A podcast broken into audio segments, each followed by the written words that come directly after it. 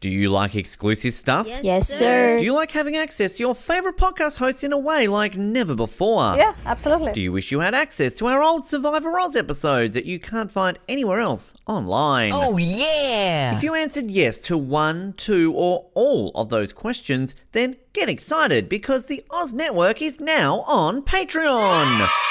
That's right, your favourite podcast has jumped on the Patreon bandwagon to enable a better listening experience for you, our listener. For more details, simply head to www.patreon.com forward slash Oz Network, where you can sign up for as little as $3 a month. It'll be the best decision you make since that last bad one you made.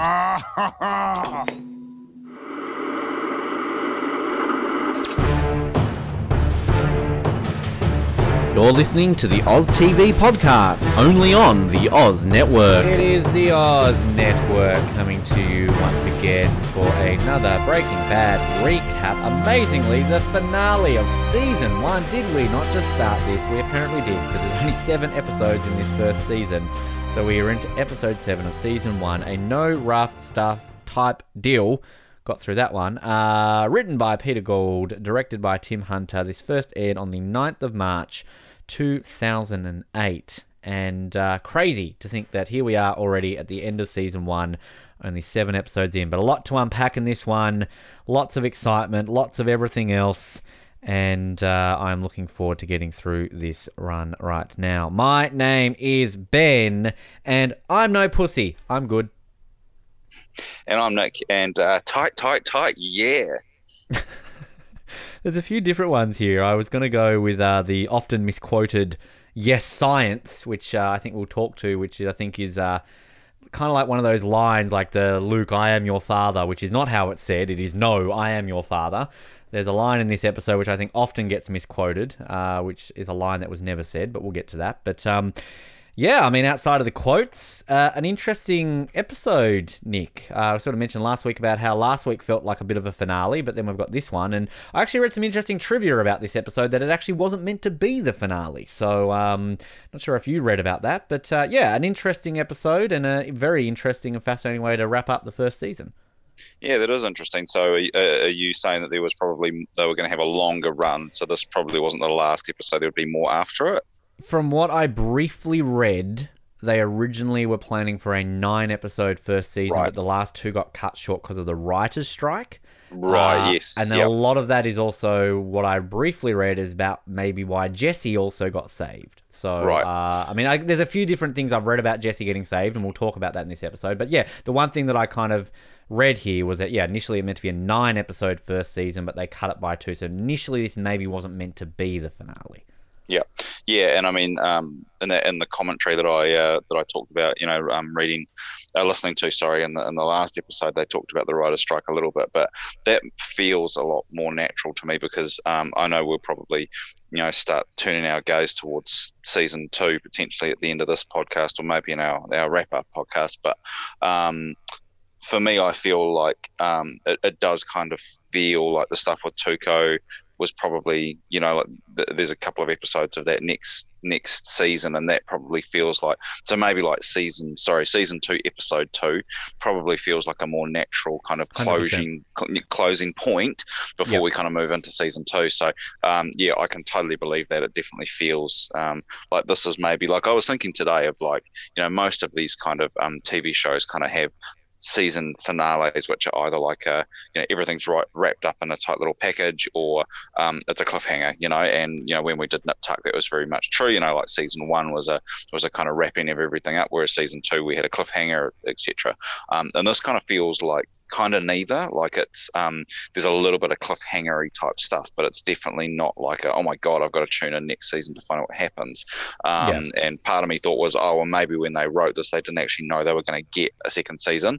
Um, but when you when you say that, that definitely sounds like yeah, they actually had plans to do something, and it got pushed into season two. So um, that that that story totally checks out for me from a logic perspective. Yeah, I mean, absolutely, and I think kind of to always tag shows that we've covered here on the Oz Network before. The the one that I automatically think of, and kind of almost a role reversal in the fact that it wasn't the the finale; it was how the season started. Third Watch season three, of course, was heavily affected by 9/11, and they couldn't, being the type of show Third Watch is, you couldn't avoid 9/11. So episode four of that season was the the premiere episode, and it feels very much like a season premiere episode. But of course, with 9/11, they kind of had to do a two-parter, sort of fictionalized version of the the first responders responding to 9/11 and then you kind of had a special episode where they literally sat down for like 2 hours and just interviewed you know first responders and this, this was literally 3 weeks after 9/11 so Mm. um it's kind of when we covered that we went over the history when we got to episode 4 saying well this is actually the season premiere. They kind of had to last minute scramble to make a few different episodes and you can feel that. And yeah like sort of we talked about that last week with Tuco how kind of he's only in what four episodes and it's the last two and then the first two of the next season. So it's kind of that natural feeling thing. Mm. And it's it's interesting like with Nip Tuck we talked about that in season 5 how they kind of split it uh, you know we obviously kind of combined it all as one season even though you got to the halfway point and it was a season finale feel followed by a premiere we're going to get that in Breaking Bad obviously too in season 5 5 so it's kind of yeah, we, we're, we're complicated on the Oz Network, but we like to point out the history because that's what we're also doing here. Like, we're obviously going over the recaps, but it's, I mean, this show, the time we're recording this to date it, it's 13 years old this first season. So um, I think it's important to kind of note that in history. And yeah, 2008 was obviously very much affected by the writer's strike, no matter what uh, television show you were involved in back then. So, um, yeah, obviously a little bit of history around that. But you, you sort of loosely mentioned, um, and maybe we can talk a little bit more about this next week on our, our recap for the season. But um, you mentioned that this is kind of a thing with AMC that they sort of do this like a shortened season. I've, I've never watched The Walking Dead. I'm not a Walking Dead fan, so I, I'm not sort of too much around AMC. But I mean, that's obviously a bit of a trend that they do, sort of a very short first season. Yeah, I mean, I think you know you get other show, um, other networks, and whether that be cable or, or regular American networks, kind of have a formula. Like you know, um, when it tends to be your kind of your standard broadcast networks, they tend to go with kind of longer seasons, right, of like twenty-two episodes and things like that. And 24, yeah. yeah, yeah, and I and I think um, you know when you think of cable shows, often it's like you know it will sometimes be 10 you know i think hbo does 10 quite often. Um, and walking dead was um, or very regimented once it kind of got into a pattern which was a 16 episode season. Eight would be in the fall and eight would be in the spring. Um, but would all be kind of considered one season. Um, and but yeah walking dead their first first season I think was six episodes, um, and a really really great way of getting you into the show. I think of like yeah, it's almost like a mini series, and then you can decide if you kind of want to go on and watch it after that. But um, so I don't know if that's something AMC kind of were doing, but you know, like I, I just feel like there's heaps of kind of parallels between the kind of production uh, well, you know, like in some ways, I guess, um, of, of these two because they're both AMC, um, and you know, it kind of feels like something that they were doing. Um, I think when you get into kind of Better Call Saul, I think that's pretty much. I think they're ten episode seasons, so um, I Mm. think they had kind of changed the format. But you know, here we get this kind of seven, which, as we as we've talked about, probably should have been nine, and then we kind of get into a regular thirteen episode season. So again, this is a little bit different as well. So um, yeah, I think it is something that they kind of do almost like a pilot season as opposed to a pilot episode. So um, I don't know if it's something that AMC have done on other shows as well. I, to be honest, I can't. I can't say I'm an expert in what other shows AMC have actually done, so um, I wouldn't be able to tell you entirely. But um, it certainly was something they seemed to be doing around this time frame anyway. Yeah, it's. I mean, it's it's it's actually almost weird, kind of the parallels with sort of Nip Tuck and, and Breaking Bad because they're both kind of on networks that um, at the time weren't really big, and you would argue that both Breaking Bad and Nip Tuck kind of put their networks on the map. Obviously, both weren't the the original. Like obviously with FX, it was the Shield that kind of was the first one, followed by Nip Tuck, and then Rescue Me kind of really put FX on the map. With AMC, it was Mad Men that sort of came first, That's right, followed by yeah. Breaking Bad, then The Walking Dead. So, um, kind of, they've each had that initial success of one show, followed by, and then boom, boom, boom.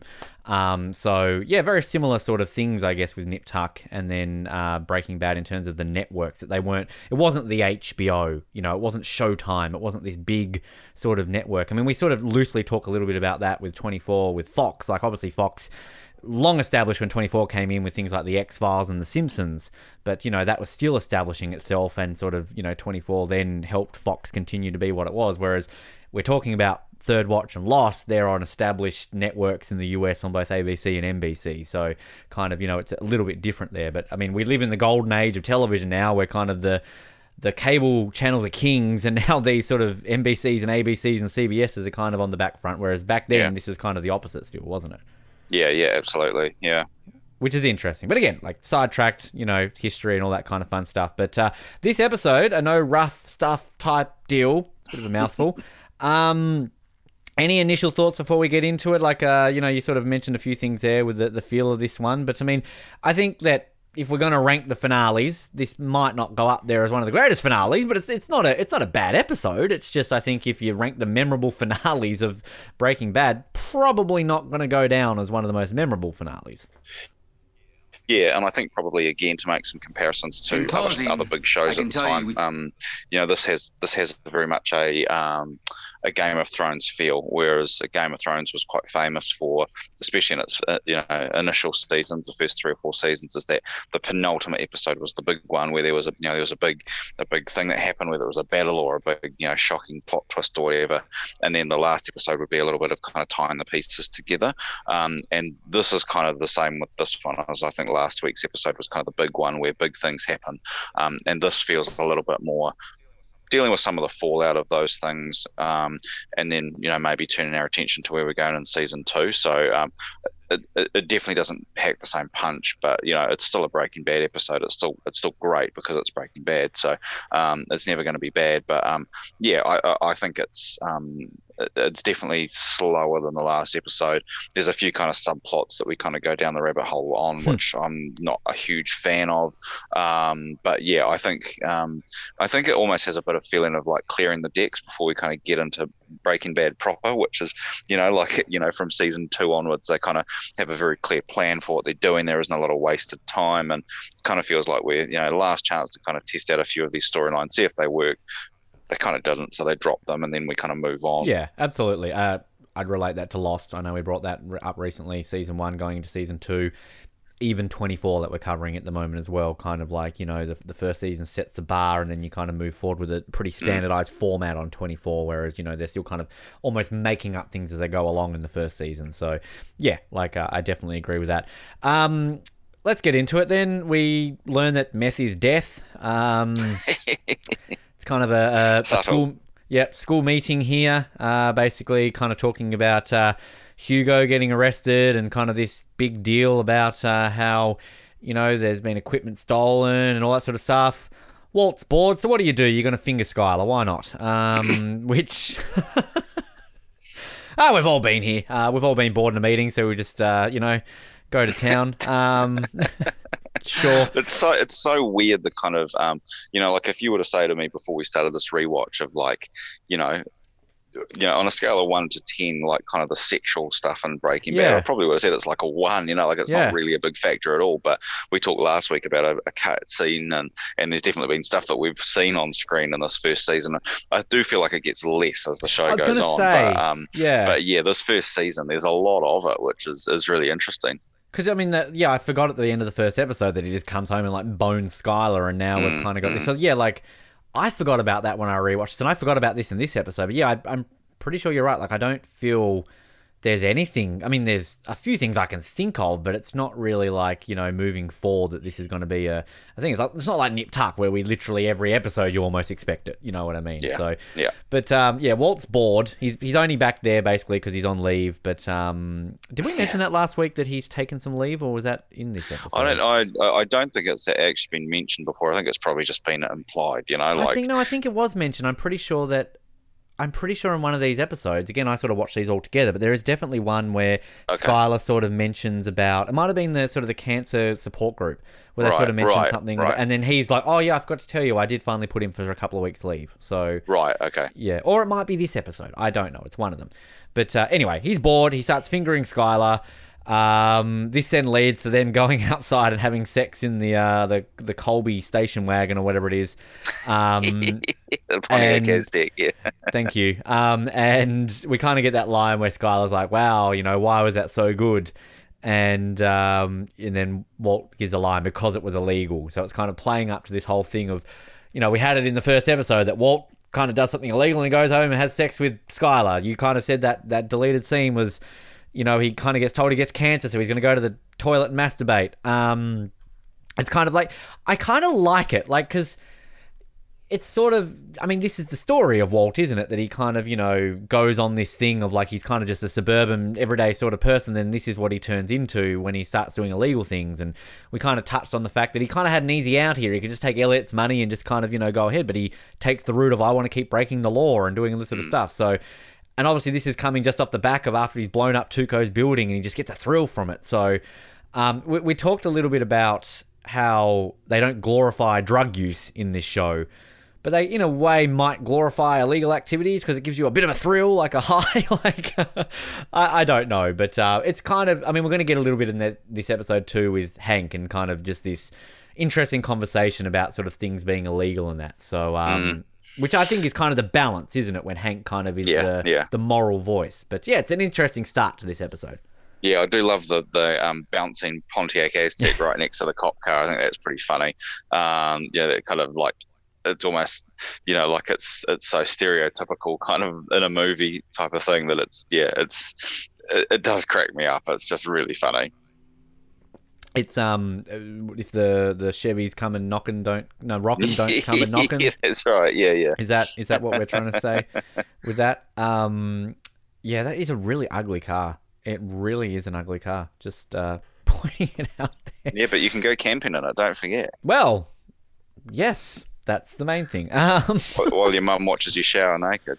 Yeah, I mean, I, I'm not Yeah. going to watch Survivor the same way ever again, knowing that like it's either your mum watching you shower naked or you're having sex with your pregnant wife. Like, I mean, it's just it's, it's like the horny nothing, man. nothing normal, nothing normal happens in this car, and I do love the fact that. Speaking of the car, I do love the fact that like the, the car kind of stays as quite a, a, you know, a thing for most of the the run of the show. Well, certainly for the first few first few seasons, anyway. Um, and I, I do love that. You know, I think it's just. You know, it's so funny. Like their vehicles are, are so kind of like, you know, because the other one is like, you know, station wagon out of The Simpsons. Um, you know so uh, I, I do really love the vehicle choices on the show they kind of just yeah it's just such a i guess a I don't know, a practical or impractical car, whatever, but it certainly feels like it fits who Walt is. Well, I, I mean, yeah, I think it's kind of it's realistic in a way because, like, you know, you don't want him all of a sudden driving around. Like, I mean, Yeah. there's obviously that famous episode when he kind of goes out and buys him and Walt Junior the those two fan, souped up cars. But I mean, Yeah. it's sort of yeah. And I- actually, I I noticed in this one, like this scene now, when he sort of shows up and he knocks on the RV and you see the uh the captain, the uh, Jesse's car. 'cause kind of I don't know how much we've seen of that, but um.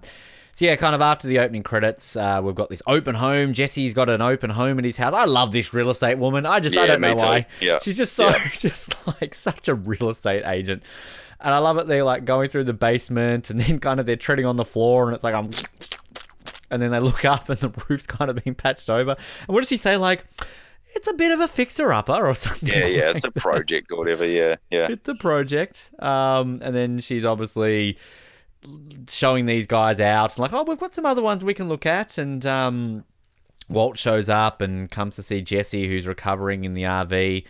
Um, again, I just love, I just love these fucking bullet holes just in this door that are just right there, you know. Um, and so Walt shows up, gives Jesse the money. This is your share. He basically says that I went and saw Tuco. So he gives him, what, 17 and a half grand plus 15 grand for the hospital.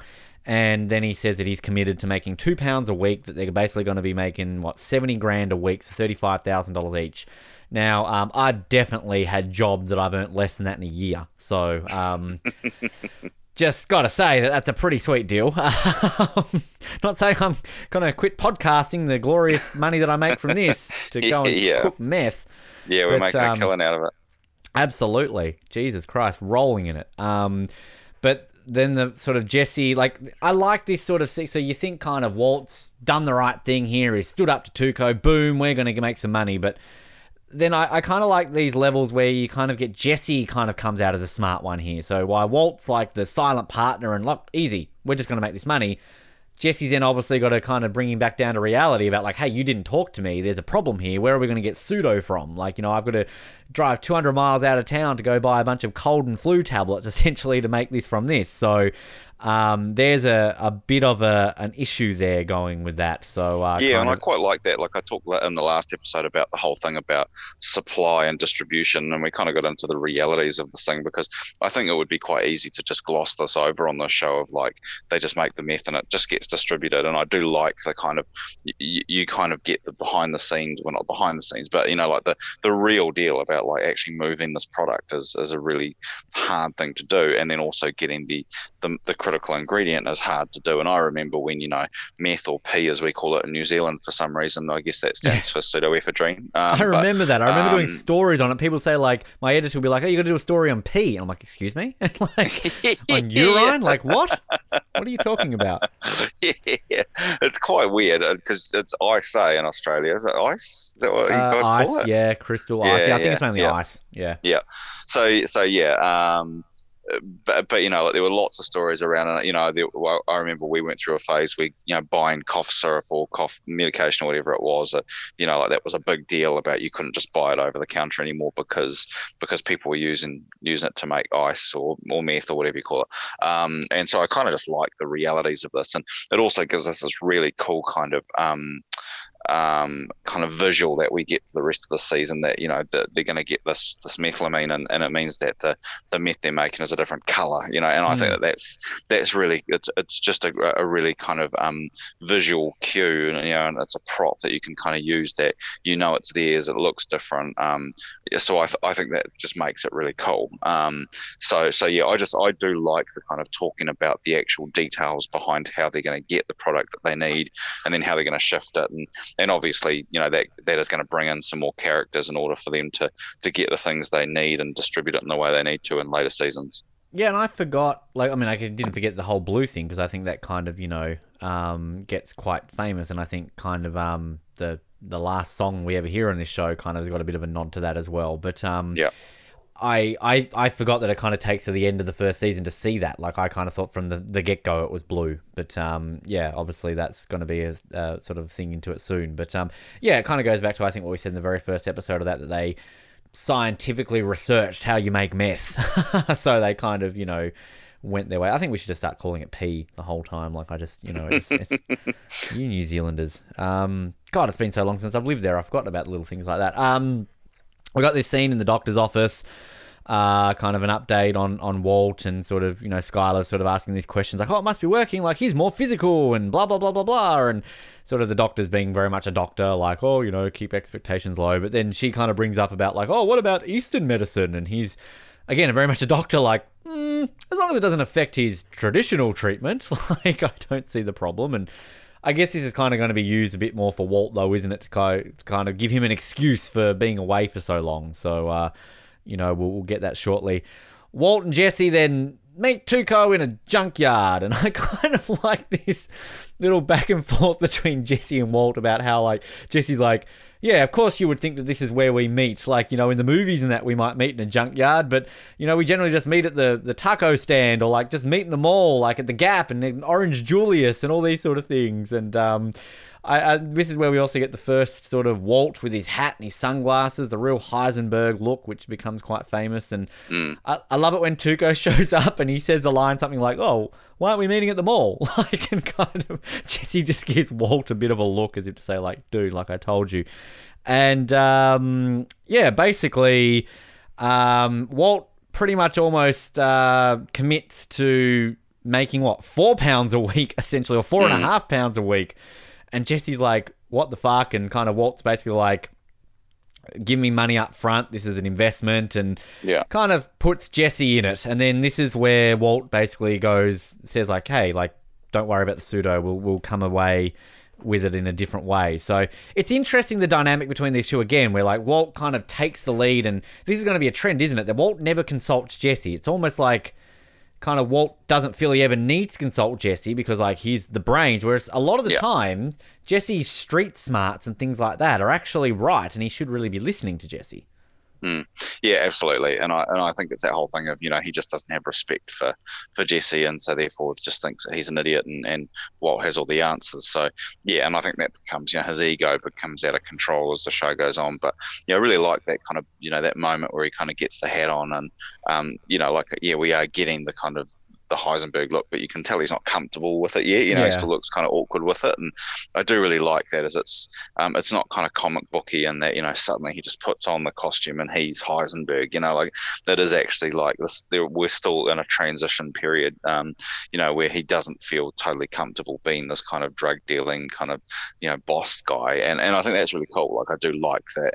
Um, you know, we, we are gradually seeing this character become somebody else. So I, it just feels more realistic to me. And another great shirt by Tuco. I just, I just keep Yeah, commenting on. Uh, I know we talked a lot about um, Christian shirts in uh, Nip Tuck, but uh, I just want to point out uh, Tuco's great shiny shirts. But um, yeah, and so Walt basically they're back at Jesse's apartment. Jesse's kind of like you know going off about this, and I'm never going to get the pills. And then essentially Walt says that they're not using pseudo, they're using is it methylamine? Is that what you said it Yeah. was called? Like yeah. So basically they're gonna work out a way to do this, and this this is yeah. Going back to what I said at the very beginning, this is maybe like the most misquoted line in all of Breaking Bad. So for some reason, there's like this uh, famous line that apparently Jesse says of "science bitch" or "yeah, science bitch." He never says that line. He simply says "yes, Mr. White, yes, science." But for mm. some reason, people always think he says "science bitch." And I remember seeing an interview with Aaron Paul where he's kind of like. Yeah, people come up to me all the time and say like "science bitch," and he's like, "I never actually said that line." Yeah, I don't. yeah. I, you know, is that the line you were talking about being misquoted in the finale, or is that is there a different one? I know you said there's like a swearing section in this episode, which is so famously dubbed over or something like that, or Oh no, that's that. That's uh, no, that's not the finale. That's kind of right at the end of, of the whole thing in season five. oh right, Um, okay, Yeah, yeah.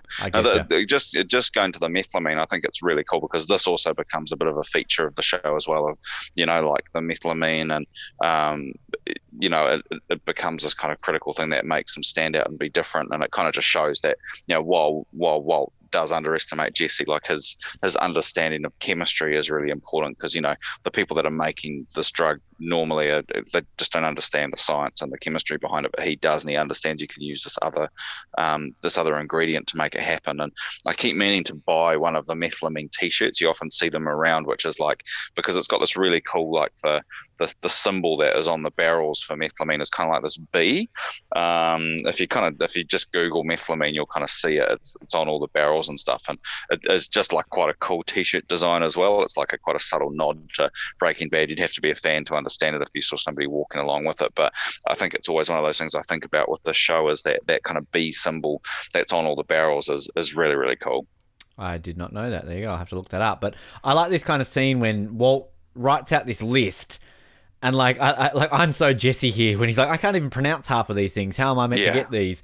And like, kind of like the nice little speech where uh, Walt basically says, like, you know, this is the start of the rest of your life. Basically, like, you know, you've got to work out how you you take that. So it's kind of like a bit of a prominent scene, kind of, you know, forcing Jesse to go out there and kind of, you know, be a bit more outgoing and all that sort of stuff. And he's he's basically going to do that. So um, good on you, Jesse, with the street smarts and all that kind of stuff.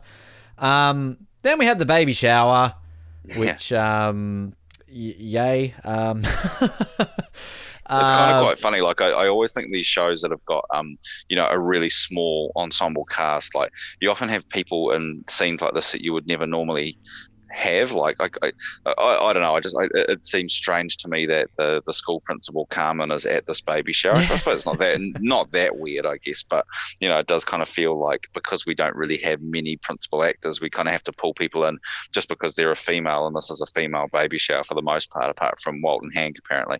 Yeah. Um, you know that um, it, it, it's just quite funny. Like these people who are just like a bit of a hodgepodge of all these characters that we've got that probably wouldn't attend something like this in real life. Well, she does have an ass like an onion, Nick. It does make you want to cry. So, but That's uh, true, and obviously, and Walt Jr. is obviously into a bit of the perving as well. he has that like that camera shot of that chick's boobs. boobs. Yeah, It's very like Octopussy when it's like zooming in on the bloody in the Q lab, if you remember that scene. But um, yeah, like we've got Marie being all over the place, like uh, you know, you're in the stomach and Esmeralda and all this kind of stuff. And Yeah. we get classic Hank with his I'd probably married Shania Twain. um, just love Hank's laugh. Um, and then we kind of get a nice little bit though of um, of Walt, you know, sort of talking like I'm very proud of you because you know, again, realistically, I guess we probably think he's not going to be around for her for 18th birthday or whatever it is. But um, this is like I always watch this. I've got to think that in so this is 2008. So Holly, when she's 18, it'll be 2026. Are we not thinking there's going to be a sequel to Breaking Bad in about five years' time, where they're going to follow his daughter, and this is going to be played to her like in the opening sequence, and you know Walt's got some people after him, and she kind of can't escape. Like I don't know. Like I, I feel like this is something that could happen. I, I, I don't know. Yeah, and I do think um, you know, um, we're, we're, a kind of spoiler-free podcast for the most part. Um, so I, I, won't go into what happens to these characters. We'll, we'll eventually unwrap that as we go along. But um, I think it's quite fun to kind of watch this and, and watch kind of um, Walt's speech, you know, to the camera um, when you do have the full knowledge of what happens at the end of the show. So mm. that's all I'll say about that. But I think this is, you know, a, a, as a rewatch thing, I think this is a lot of fun to kind of rewatch this. But um, but yeah, I could definitely see this being kind of the launch pad for some kind of sequel. You're right. Yeah, I, I just kind of read it that way, and we get. It's this really weird, like again, we, if we can just gel over one storyline, it's Marie gets caught as a shoplifter because basically Marie gives a tiara and then it's just kind of going to lead into this whole sequence later on, and it's just it's it's a bit awkward, it's a bit weird, and kind of Marie's all excited about giving this tiara, and Sky's like, oh, tiara, yay! So it's kind of like, okay, cool, and we'll get to that soon. But then Hank and uh, Walt got the back and have a drink, and Hank's kind of like, you got anything stronger than this? Um, they have a bit of scotch, and he pulls out a couple of Cuban cigars, which apparently are illegal. But uh, Hank had some deal with an FBI buddy of his, and we get a like a cool, interesting little conversation, which is kind of like almost like Hank almost being like the moral center, kind of bringing you back to reality. Kind of like, well, it's still illegal, isn't it? Like I have these conversations every single day with people who are like, when Willie Nelson's president, like this will be legal, and it's actually really interesting to kind of look at this perspective because you know I've lived in Canada where weed is legal like mm. you literally can walk into a store in Canada like it's a corner store and buy weed. And mm. they they're everywhere. Like it's just mm. they're as common as a corner store. It's it's it's crazy when you first see it and you, you like it's fascinating that you can just go in and buy it and it's completely legal. Um yeah. so like obviously yeah, this th- is I think a, it's Oh, sorry. I was just going to say, obviously, this is a bit of a talking point because, I mean, since this has aired 13 years later, I mean, I don't know if it's at least half of the states in the US, but there's a large portion of the US where the states it is legal.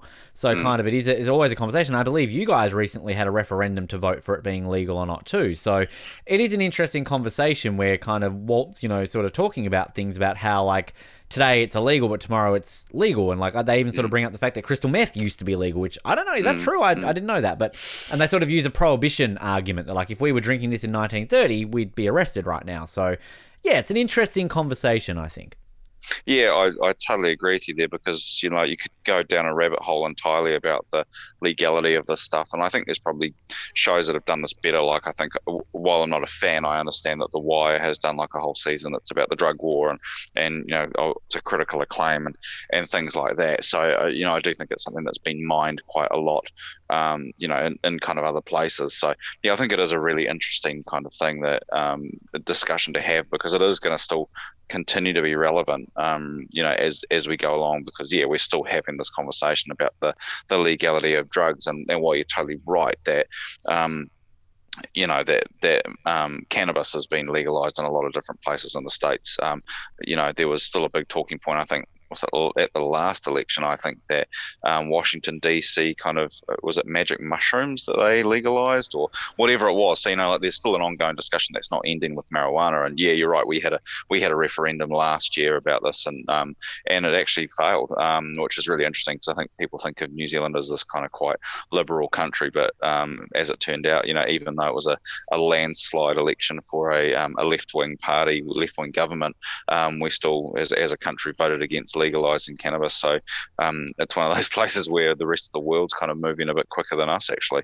Um, so yeah, I think it's it, it's really interesting, and that whole idea about um, you know, th- there's a discussion now about uh, uh, in New Zealand. I'm I'm not sure in other places as well about you know the restrictions we're starting to put on tobacco consumption is starting to drive some of it underground because we're taxing it so highly to kind of stop people smoking, um, and that's actually leading some people to start growing their own tobacco and, and that kind of thing. So it's that whole balance of you know if you if you make things illegal or you make them so expensive that they're not you know re- reached by most of the population, is that that creates a black market. So I think that's really interesting. You know know, America was a place that had prohibition for a while, so alcohol was illegal, and so yeah, I think it is a really cool place to have a conversation. And um, you know, I, I, think probably it's not a centerpiece of the show, but it's definitely something that gets touched on as we go along. So, um, so yeah, have you ever smoked a cigar? A cigar? No, I think Dad had one. He used to get them randomly as a kid, and I liked the smell of them. Like they mm. like kind of a weird like I've been around smoking my whole life. My parents smoked growing up, so like I've been around it, but um, never smoked myself. I mean, maybe when I was drunk, you'd grab a cigarette, but like um, yeah, I no, never smoked a cigar. So you're not meant to smoke them, aren't you? You know what I mean, you're meant to just kind of put it in your mouth and puff. yeah, yeah, you don't really inhale it. Yeah, it's kind of weird. Like I like I've never smoked either, but you know, I've, I've um been around people. Like I think when when all my group of, of friends turned 21 there was this whole thing of everybody got a cigar and you know so we all kind of helped smoke the cigar when people turned 21 and I've been at kind of um, not necessarily like a bachelor's party but you know the night before a wedding been with kind of like the the groom's you know, the groom party or whatever, um, and and had a cigar and yeah, along with really expensive whiskey, and it's kind of wasted on me. Both of those things mm. are wasted on me. It's uh, yeah. yeah. I don't I don't really get the appeal, but it is really interesting that it's kind of like this thing that you use to celebrate. But uh, I think most of the people who do it probably don't really enjoy it all that much. Yeah, it's, it's interesting. Like like how people drink like straight spirits and things like that, and it's kind of a thing. Yeah, I'm kind of that way. Like it's it's fine, but like I, I can't really. I remember being somewhere. I think it was in the states somewhere. I think it was actually staying at T Bird's house of all things, and her husband whipped out this fancy bottle of like whiskey or something. Like, come on, bed, have you know, pours like the little you know nibbit in the glass, and you meant to drink. I'm like, this is like pure. Like, what? Do I have a mixer with this? Like, I don't. I didn't get it. Like, it wasn't sort of something that appealed to me. But it's interesting you talk about yeah, like the underground thing with the tobacco. I remember we had a prime minister when I was a teenager and the big thing was binge drinking. Like all the teenagers, they're binge drinking, and it's like you had those, um, you know, like vodka cruisers. Kind of, it was just like soda and vodka basically, and they were quite cheap, and that's what we drank as teenagers. So the prime minister called them Alco Pops, and they're like, yep. this is what the kids drink, so we're going to tax them and go from being ten dollars for a six pack to like fifty dollars for a six pack didn't bother us. We were just like, okay, cool, we'll just buy whatever's cheaper then. Like, I mean, yeah. it wasn't. We weren't doing it because we liked it. We just wanted to get drunk. Like that's yeah, yeah, that's the problem that they didn't realize. yeah, well, New Zealand had a bit of a thing of like um, supermarkets here are allowed to sell beer and wine, but not spirits. So those kind of alcohol pop things are not sold at, at supermarkets. Mm. Um, and so, you know, like supermarkets kind of claimed for a while that, you know, the major harm being done by alcohol was being done by these alcohol pops, which was not sold by them. So, you know, there should be no restrictions put on them selling alcohol, beer, and wine. But the thing that kind of changed you know, I guess in the last 10 years is that cider's become a big thing, which has kind of got that similar, it's kind of sweet and, yeah. um, you know, it's accessible to lots of people and it starts to get marketed with, you know, big bright colors so that it kind of looks like an alco pop, even though it's, it's cider. So, um, yeah, it's kind of just, it, it, you know, see, you know, this whole, this whole kind of um, thing here has kind of led us to a really interesting conversation. So, um, yeah, I think it's, it's a really relevant point that the kind of legality of drugs and, and, you know, the, the kind of value or the, um, the way that society deems drugs to be good or bad is, um, you know, is really open to, to lots of different discussions, really. So many levels of that too. Like, I mean, you look at things like cancel culture now, where it's kind of like, oh, we've got to cancel something from 20 years ago because it's offensive now. But I mean, it's like, well, 20 years ago, it wasn't. Uh, I mean, I'm not saying it wasn't, but like it was more acceptable. It's like today, you and I are podcasting. In 20 years' time, if podcasting is frowned upon and illegal, do we go back and cancel? Well, I mean, you would cancel us because we're shit, but like, it, you know, as, as a weird example. But um, it wouldn't be um, the first time somebody tried to cancel us, so you know. Oh, don't worry. If one of us makes it famous, we wouldn't last five seconds. They'd just go back and listen to like, you know, a tenth of the episodes we've done, particularly what I say right, half the yeah. time. So yeah, um, they just have to isolate our "my name is" clips, and uh, you know, yeah, exactly, yeah. Uh, so later that night, Walt is online and he's basically going to say that uh, he's going to go away for a Navajo sweat lodge for the weekend. So uh, he's getting into this alternative medicine, Nick, and basically using his excuse to go away for the weekend. Uh, and Skyler also mentions that she's going to return Marie's gift. Ooh, I wonder what's going to happen there. God, we really care about that. Um, Walt goes to Jesse's. He's basically got all the supplies except for the methylamine and this is when basically Walt is like, we can steal it. They're going to have to pay $10,000 for this crew to do it. But then Walt's like, no, we can do it ourselves because he sees an etch a sketch. And uh, essentially, he somehow finds like 30 etch a sketches, gets the thermite out of an etch a sketch, tells his story about how in World War II, uh, the Allies could like destroy a German gun with the use of thermite, even though it was like inches thick of steel. And so basically, they're going to break through this big ass lock to steal uh, the the methylamine. So uh, we'll get to that. And I'll just look. I'm to cap this at Skyler gets caught as a shoplifter because she goes to return the tiara. Douche nozzle uh, jewelry guy is basically like, "This is stolen. I'm arresting you." And then Skyler's like, "I'm calling Channel Three News. I think I'm going into labor." And then basically leaves and calls up Marie because we needed the plot of Marie gets caught as a shoplifter because that's apparently important for the finale. So yeah, and I and I guess that's the you know exhibit B or whatever we're up to now of like this wasn't meant to be the finale because if it was, you'd never put this kind of you know it's not exactly a new plot line, but it's a it's a pretty underdeveloped plot line. We, we wouldn't suddenly be chucking this into the finale. So um, to me, it kind of really checks out that they didn't intend on ending the season here because you just wouldn't include that stuff here. Um, Did it go? Yeah, does it go anywhere without being spoiler? I feel it doesn't. It doesn't just disappear. I like... mean, I mean, yeah, I'm I'm I'm you know, very happy to be proven wrong, but I'm pretty damn sure that it doesn't really go anywhere. It kind of feels like we're just trying to give Marie something to do. Like I think we've got, you know, of that kind of family unit, you've got five if you're including Walt Jr. And, and all of them have been developed to a degree already. And you know, I think you've got to give Marie something to do, otherwise she starts to fall behind. Um, yeah. And you know, she's never going to be. And I don't think anybody expects her to be the most important of those five, um, or even the second or third most important. But I think if you've got kind of you know three to four very very well developed main characters within this family, and then she's not, I think suddenly kind of just everything just feels pretty awkward. So um, I think you do have to give her something to do.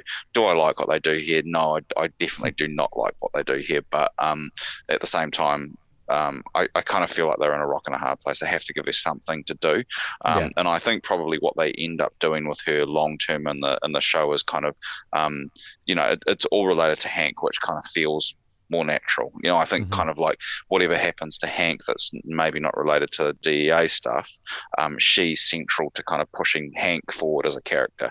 Um, and so to me, I think that kind of feels like a better use of Marie going forward. So to me, this just feels like a bit of a swing and a miss, a little bit like the Jesse's family stuff. Like, um, it, you know, it's one episode, you know, we're it, you know, like well, maybe one and a bit episodes, but it, it's not really hurting us long term. But it, yeah, definitely doesn't really work as part of a finale. I feel at least with the Jesse's family stuff, I think I alluded to a bit of it last week though, that you can kind of see where he comes from. You can kind of see that he doesn't really have support of his parents no matter what he does. Yeah. So kind of like he can look at Walt as a father figure because he doesn't really have a father figure. So it's good maybe, backstory. Yeah, yeah, like you get at least a bit there. But um, you mentioned a few weeks back about the uh, the the comedy of Breaking Bad that isn't super intentional, but um, I love this sequence of them stealing the methylamine. like, even just the whole thing of like getting these beanies and cutting holes in it. And it's like, this is all they had at the store. And it's like, you go to a different store. like, he's just cut like holes, like clown masks almost, basically. And so they basically wait for this guard. There's one guard guarding this chemical factory. They essentially tie him up in a cubicle And then they like use this thermite, and even just the little lines when Jesse's like, "Is this going to make a big bang?" It's like, "Oh, we're about to find out." they like he have no idea what's going to happen here. They end up stealing this barrel while then going through the roller doors, and I just love that scene where he like the you've got the rent a cop sort of security guard banging the door like, "Hey, hey, help me out!" And you just yeah. see them so awkwardly rolling the barrel along the ground.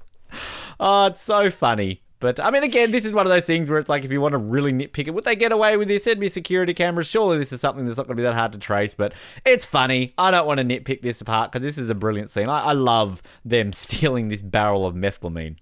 Yeah, I, I, I, love the fact that kind of they break in and he's expecting like gallon jugs that they can kind of just pick a few up and run away with, and you know they end up with this massive barrel because it's the only thing they can do, and they kind of have to like open the door and roll it away. It's um, it's really funny, and um, you know it, it is one of those things we get a few callbacks, the kind of like barrels being rolled around is something that happens a lot on the show.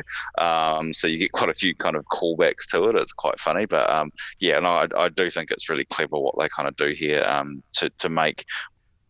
Because they could have gone two ways here. They could have made this like a super tense scene, you know, of like, are they going to get away with this? And um, and you know, I think probably a more traditional director or, or showrunner would probably have gone with that, you know, um, that kind of thing that would kind of make it feel tense and, and you're on the edge of your seat. But they go with humor here, and I think this is one of the things that makes Breaking Bad such a good show is that um, they know not to be completely serious all the time. That they do use humor to kind of make the show better, um, and they've got the actors to do it. You know, they've got some comedic actors who can kind of pull the stuff off. So, so yeah, I think it's a it's a really probably an unusual but a, a choice that actually works really really well.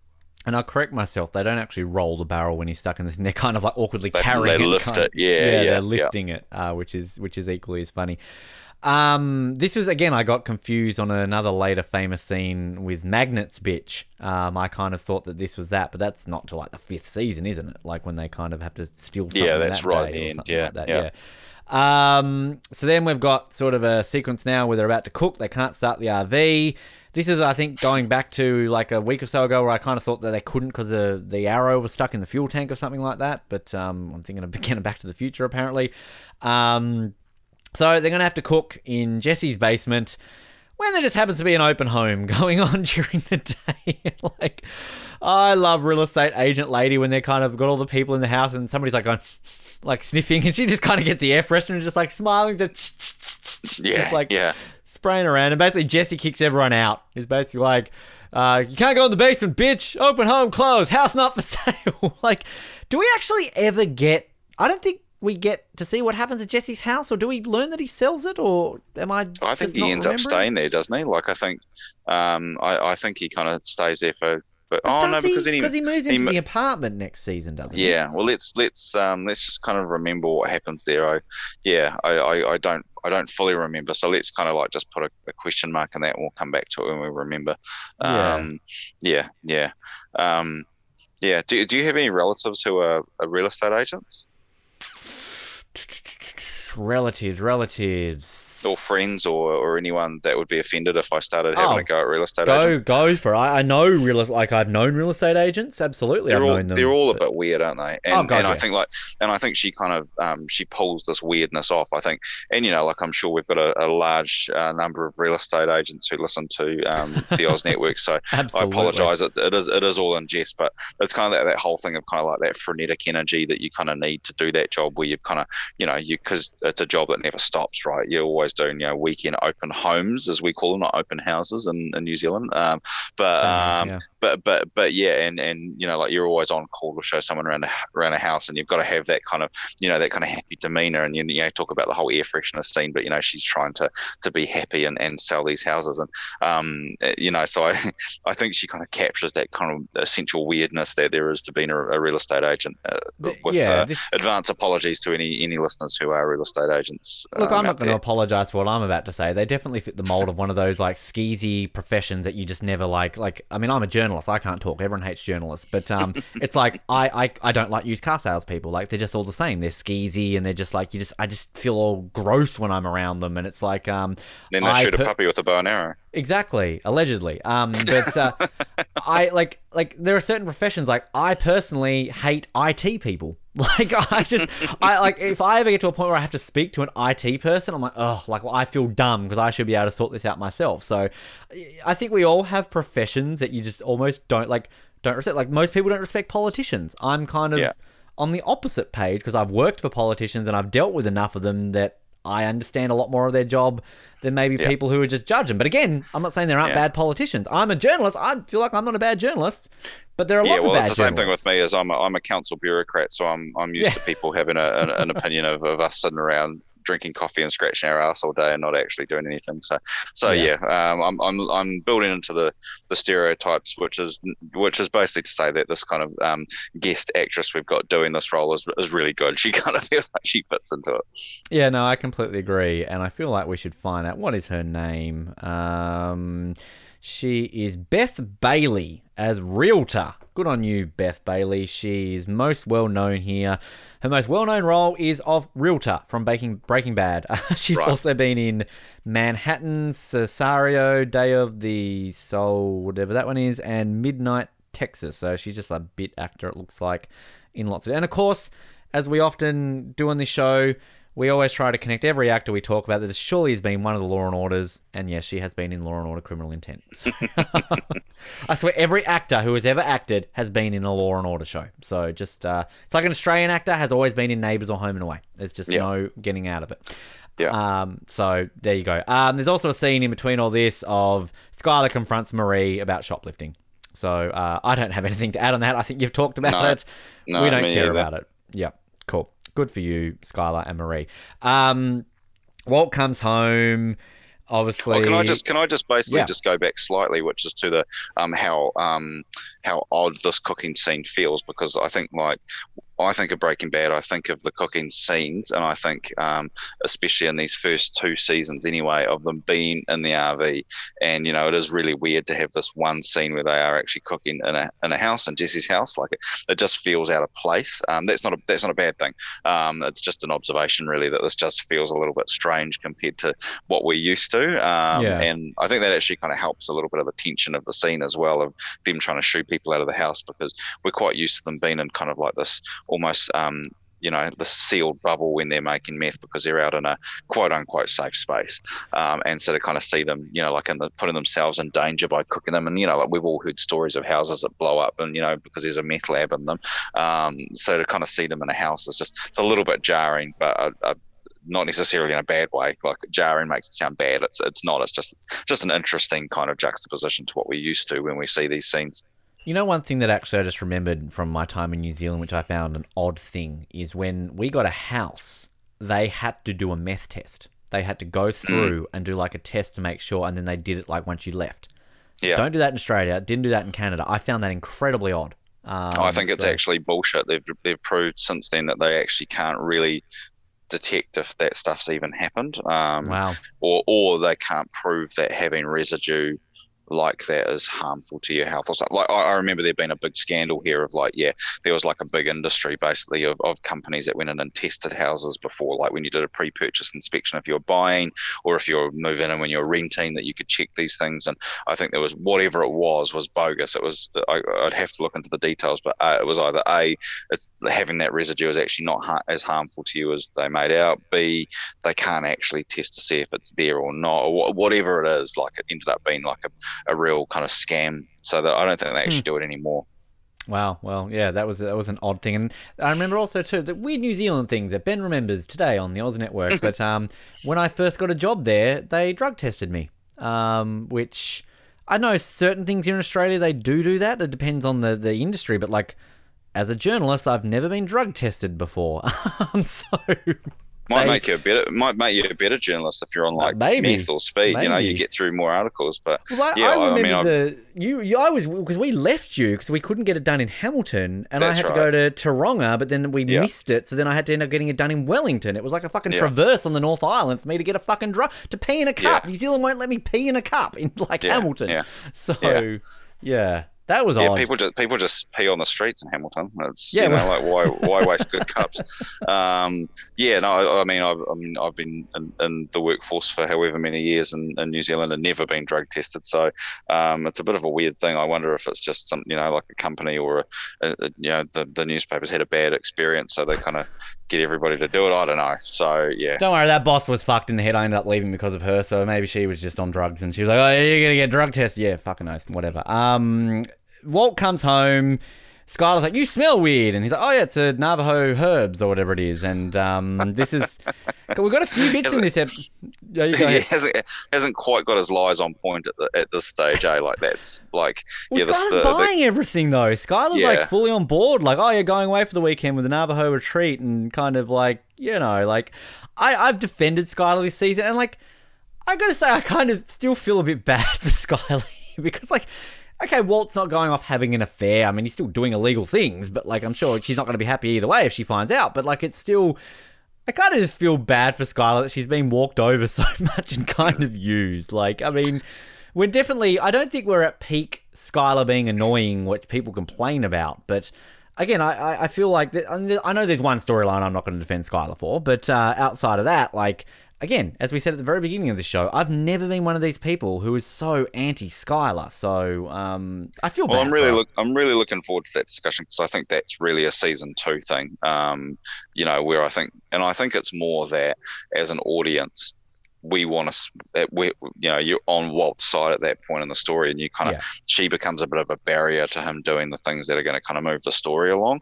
So I think more than anything, it's probably people getting annoyed at the narrative rather than Skyler being this kind of annoying bitch. But it was easy to just throw that on her, and, um, and you know, maybe with 2021 vision, we we kind of we'll see that a little bit differently when we when we watch that in season two. So that's re- something really interesting It's- to come back to and, and and have that discussion as we we roll through the next season. For sure. Like, I mean, for our long, long term listeners who have been with us, you know, for the last 10 years, happy 10th anniversary to our various forms, and we'll be celebrating that later this year on the Oz Network.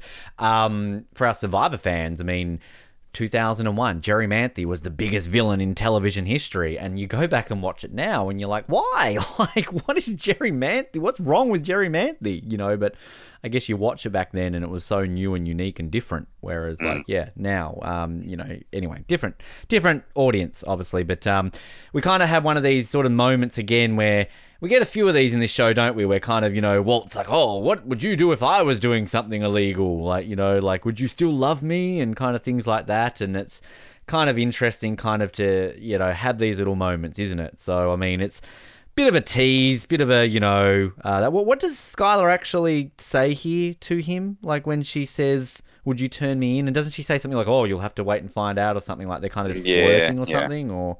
Yeah, I think so. Yeah, It's Yeah. nothing sort of major, major, but um, I mean, without being spoilery, just just bookmark that. Like it's it's it is one of these things though. Like if you're in a relationship and it's kind of like if somebody you know, oh, would you still love me if I was in a wheelchair? You know, you gotta say, of course I would. Like, and I'm not saying like as soon as they're in a wheelchair, you fuck off, but like it's kind of like.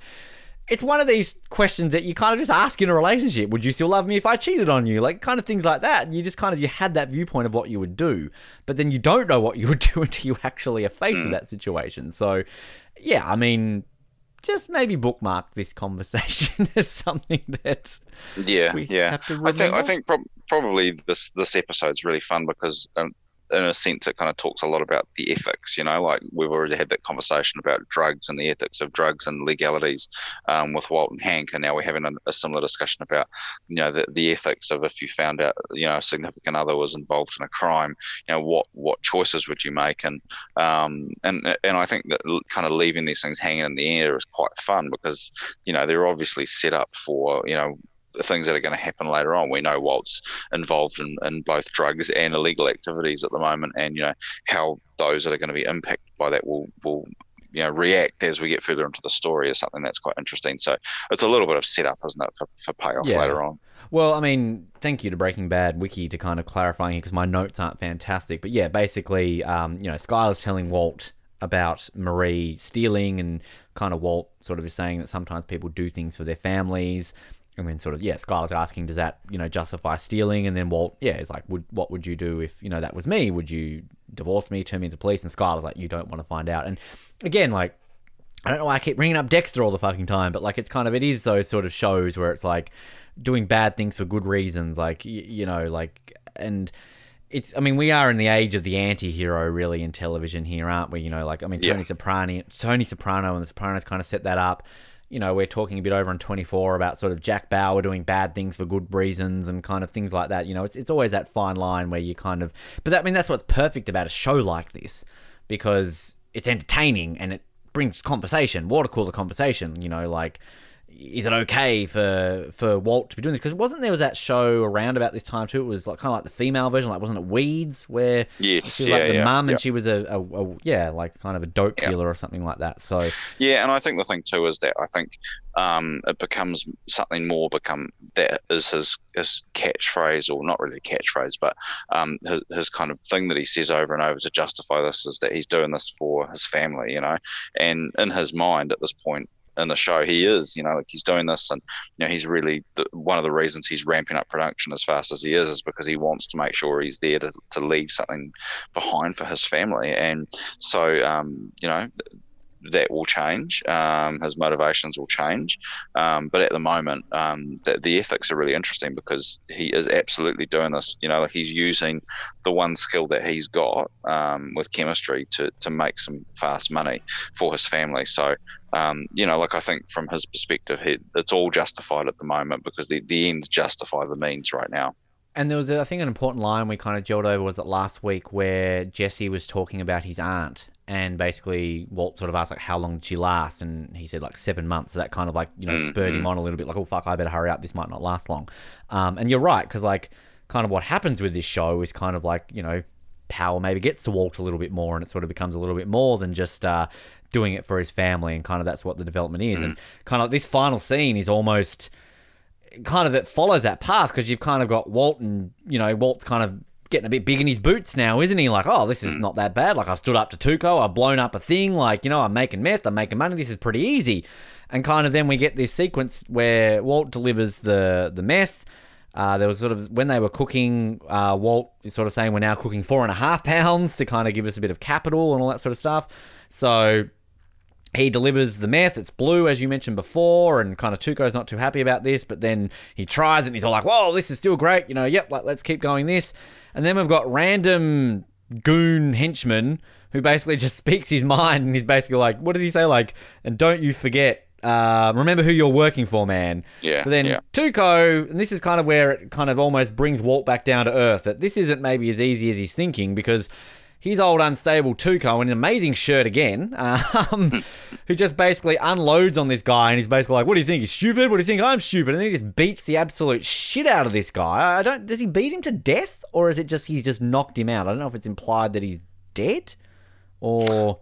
Well, 'Cause I, thought he was. I, thought they left his body for them. I, I'm thinking of a yeah, I think I, I I think I think we come back and and almost replay a similar scene in in the start of season two. So Right. yeah, I'm pretty I'm pretty sure we kind of come back here. So I, no, I think he does survive this, um, but I could be wrong. Uh, Yeah, we'll ha- we'll have to come back in season two and and um, try and remind ourselves what happened there.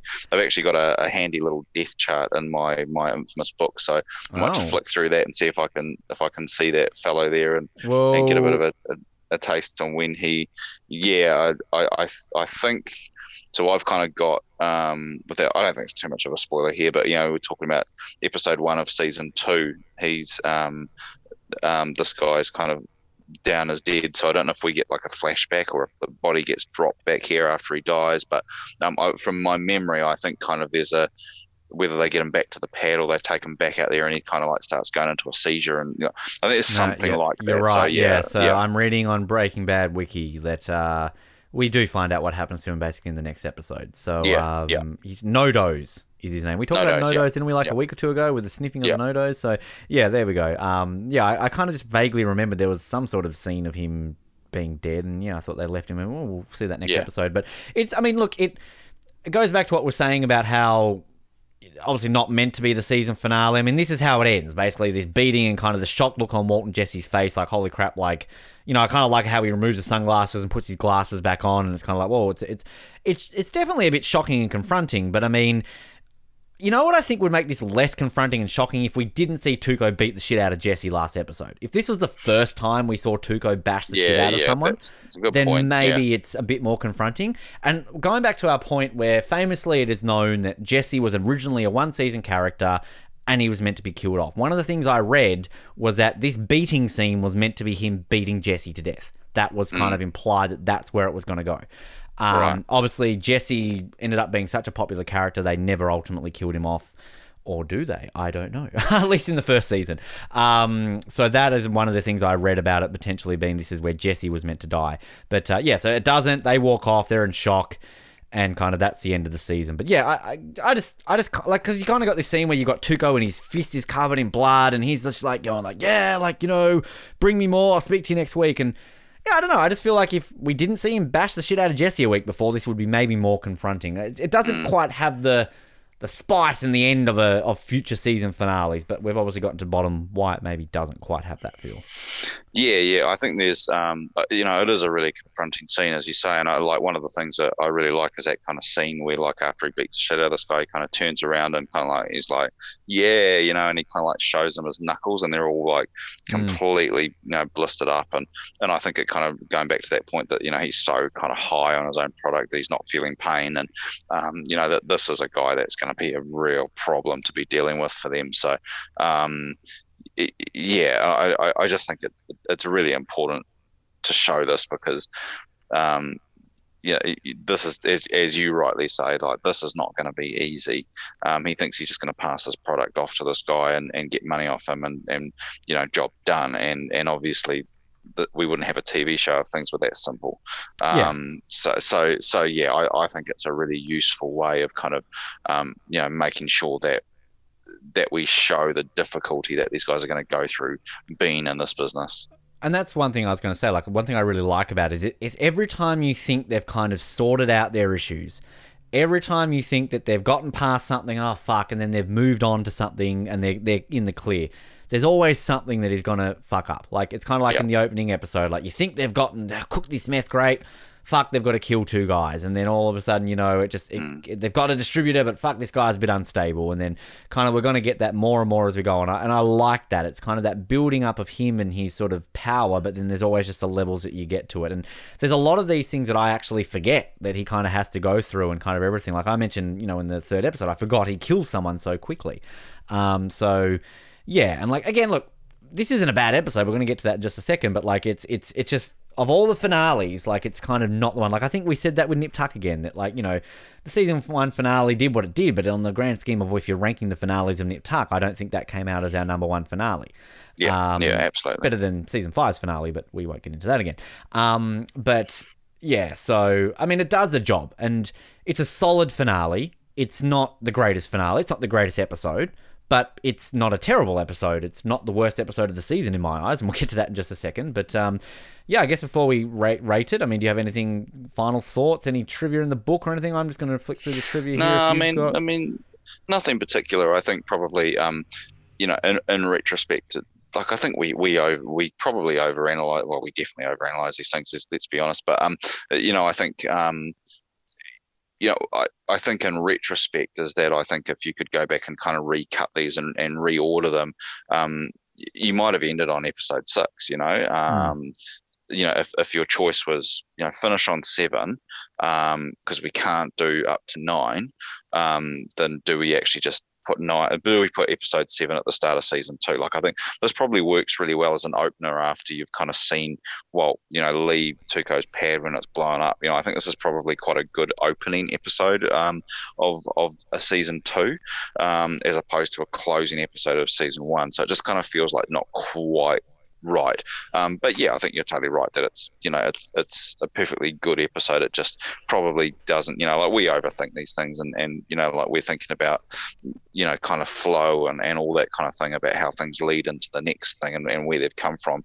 Um, and it does just feel a little bit out of place. You're definitely right about that.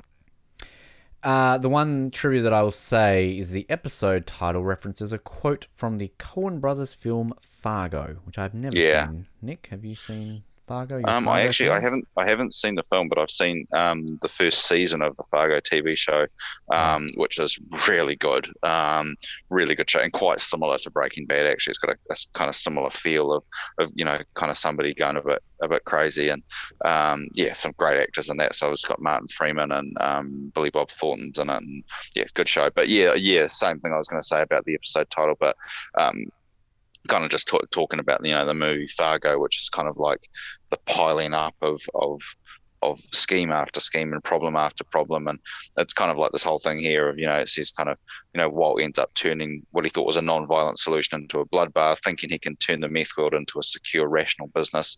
Walt has a rude awakening in store as he learns firsthand what a rough stuff type deal really is. So mm-hmm. yeah, it's that's kind of where it's come from. So yeah, it's, it's a hard episode title to say, but it kind of makes sense in, in that perspective, I guess. Couple of things we already pointed out in this episode. Yeah, the first appearance of the blue meth and the first uh, introduction to the Heisenberg attire of the hat and the shades. This is the only season finale not to be written by Vince Gilligan, if you exclude the mid season finale of season five. And also, uh, we mentioned before about um, Crazy Eight and how we didn't really see the disposal of his body. But uh, yeah, Jesse says in this episode, I got two dudes that turned into raspberry slushy and flushed down my toilet. Yes, Basically uh, confirming that Crazy Eight was also dissolved and flushed. So I think we kind of mentioned that, yeah, we didn't see that, but it's kind of implied. Um, all right. Uh, ratings, Nick. Uh, what are you doing with this episode? Um, well, I'm, I'll buy it. I mean, it's it's definitely not um, a, a really strong buy, um, but you know, I think it's still got more than enough of what I'm looking for in the show. Um, I think actually, if you strip out the the Marie stuff from this episode, it's actually a very very strong episode. It's just that that stuff kind of slows you down at the wrong points. So yeah, I think that the the Marie stuff is a problem for me, and I think um, the ending doesn't really lack the kind of punch I would hope for, but. I think we've talked about maybe why that is the case, and and you know, like if I'm going to look at this as as one big story and we're not going to worry too much about what's a finale and what's a uh, you know like where things sit. I don't have as much of a problem with that ending because it's just a kind of natural flow into the next episode that we're going to watch. So um, yeah I'm, I'm willing to give it a little bit. Being a first season episode that the not everything's going to absolutely work. Um, you know the one episode that i have um, rented from this season um, was episode four and i think it's a, a it's much much better than that episode. Um, so you know, I think probably episode four was a very mild. You know, it was just in the rent category, so this this is definitely a tip over into into the buy, but it would probably be my second least favorite episode of of the season. You've done exactly the same as me. I'm going to buy it as well, and yeah, I've ranked it sixth, uh, my lowest buy. But again, like it's it's not a bad episode per se. It's just you know you're not gonna sort of remember this as the greatest finale. And like I know, sort of in Nip Tuck, we talked about the finales being a big thing. Certain shows that we covered on this show, Lost is very renowned for its finales, and pretty much all the best episodes are finales. 24 is going to be another one, similar thing where the finales are kind of the build up and you, you're getting there. Whereas yeah, as you kind of said, some shows yeah, the finale is a big deal, but it's also not a massive deal. You know, it's kind of like, but I mean, Breaking Bad will become that show, but like the first season is, you know, but you would still rank this finale of Breaking Bad as better than a large portion of the Nip Tuck episodes we covered. You know, things like that. You know, Yeah. it's kind of you look at that. Um, into your if you got the IMDb rating, just while you're doing that, I'm going to look here at. Uh, Vulture ranked this as, if I can find the episode, number 28. So a top half episode uh, is what they ranked this episode, where the Ringer ranked this as number 35. So similar-ish. So kind of kind of mid, round the middle, maybe slightly below the middle, depending on, on your personal take on it, which kind of feels about right to me. It's a, it's an eight point nine on on um, an IMDb, which you know, like for Breaking Bad, you know, a lot of these episodes are, um, are in the nine point something, um, and so eight point nine is is still a, a really good episode of a show, but it's before Breaking Bad, it's probably one of the lower rated ones. Um, yeah, it's Yeah. it's really quite funny. Like it's it's so funny now. You know, like if I see a if I see like something on Netflix, I'm like, oh, that kind of looks good, and I'll jump onto IMDb just to give me an idea of like, you know, is this show getting you know eights or is it getting fives per episode? And if something's getting like sevens, I'm like, oh yeah, seven, seven and a half. That that sounds okay.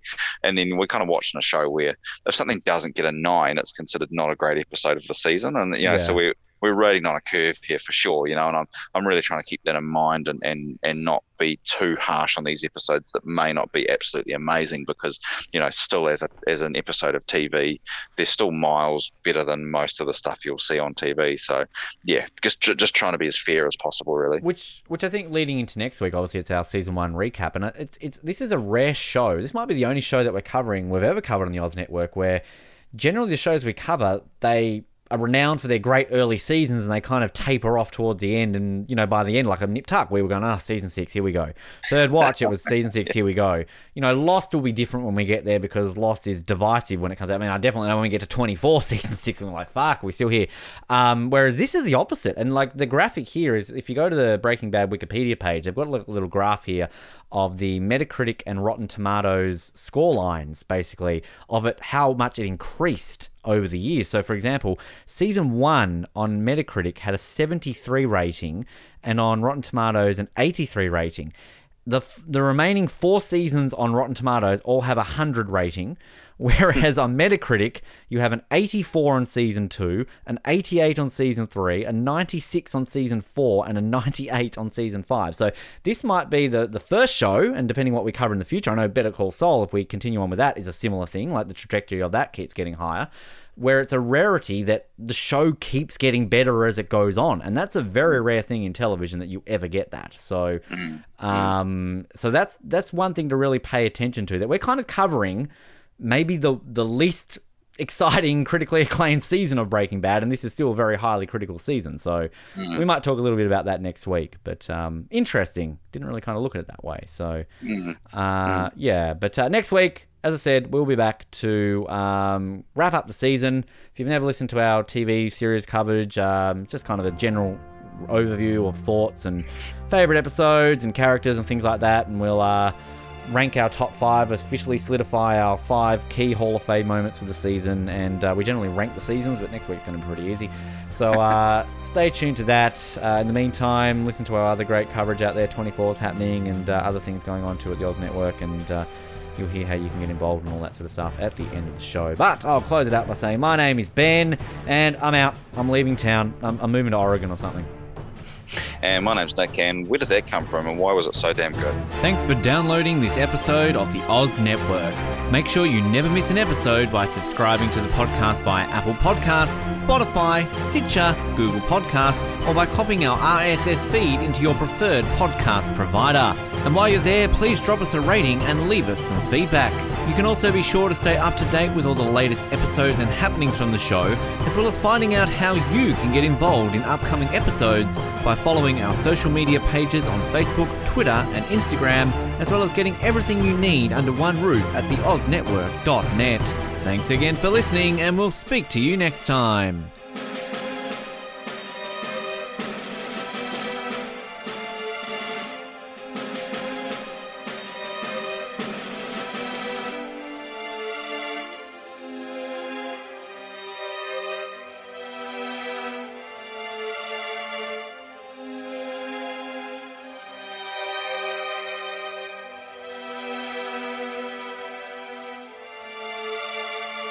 You like exclusive stuff? Yes, sir. Do you like having access to your favorite podcast hosts in a way like never before? Yeah, absolutely. Do you wish you had access to our old Survivor Oz episodes that you can't find anywhere else online? Oh, yeah! If you answered yes to one, two, or all of those questions, then get excited because the Oz Network is now on Patreon.